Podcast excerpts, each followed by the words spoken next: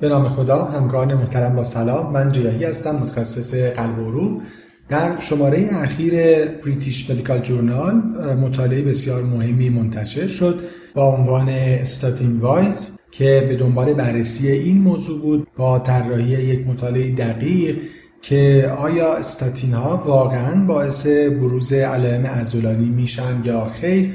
آرزه ای که بیماران خیلی زیاد نگران اون هستند و در بسیاری از موارد باعث میشه که دارو رو قطع کنن یا دوز اون رو کم کنن. دارویی که در بسیاری از indication ها چه به عنوان secondary prevention و چه به عنوان primary prevention benefit های evidence based بسیار زیاد و significant ی برای بیماران داره.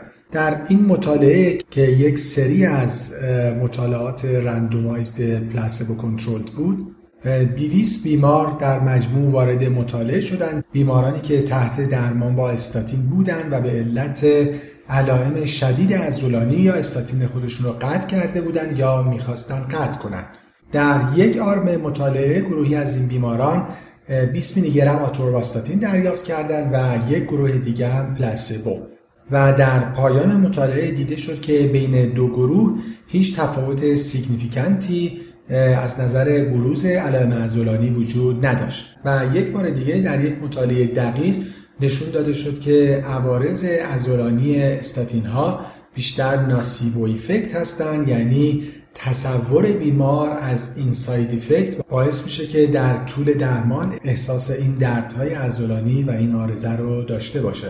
و خب در این مطالعه مثل خیلی از مطالعات قبل به قول گزارش مدسکیپ دیده شد که عوارض عضلانی پاشنه آشیل درمان با استاتین ها نیستن و خب خیلی ضرورت داره که این مطلب به بیماران هم منتقل بشه و خب باعث بشه که به خاطر ترس از این آرزه یا احیانا ارتباط دردهای عضلانی با استاتین ها داروی خودشون رو قطع نکنن و مراجعه به پزشک معالج داشته باشن تا بر اساس پروتکل هایی که وجود داره بررسی بشه که علت دردهای عضلانی چی هست. از توجهتون ممنونم. خدا نگهدار.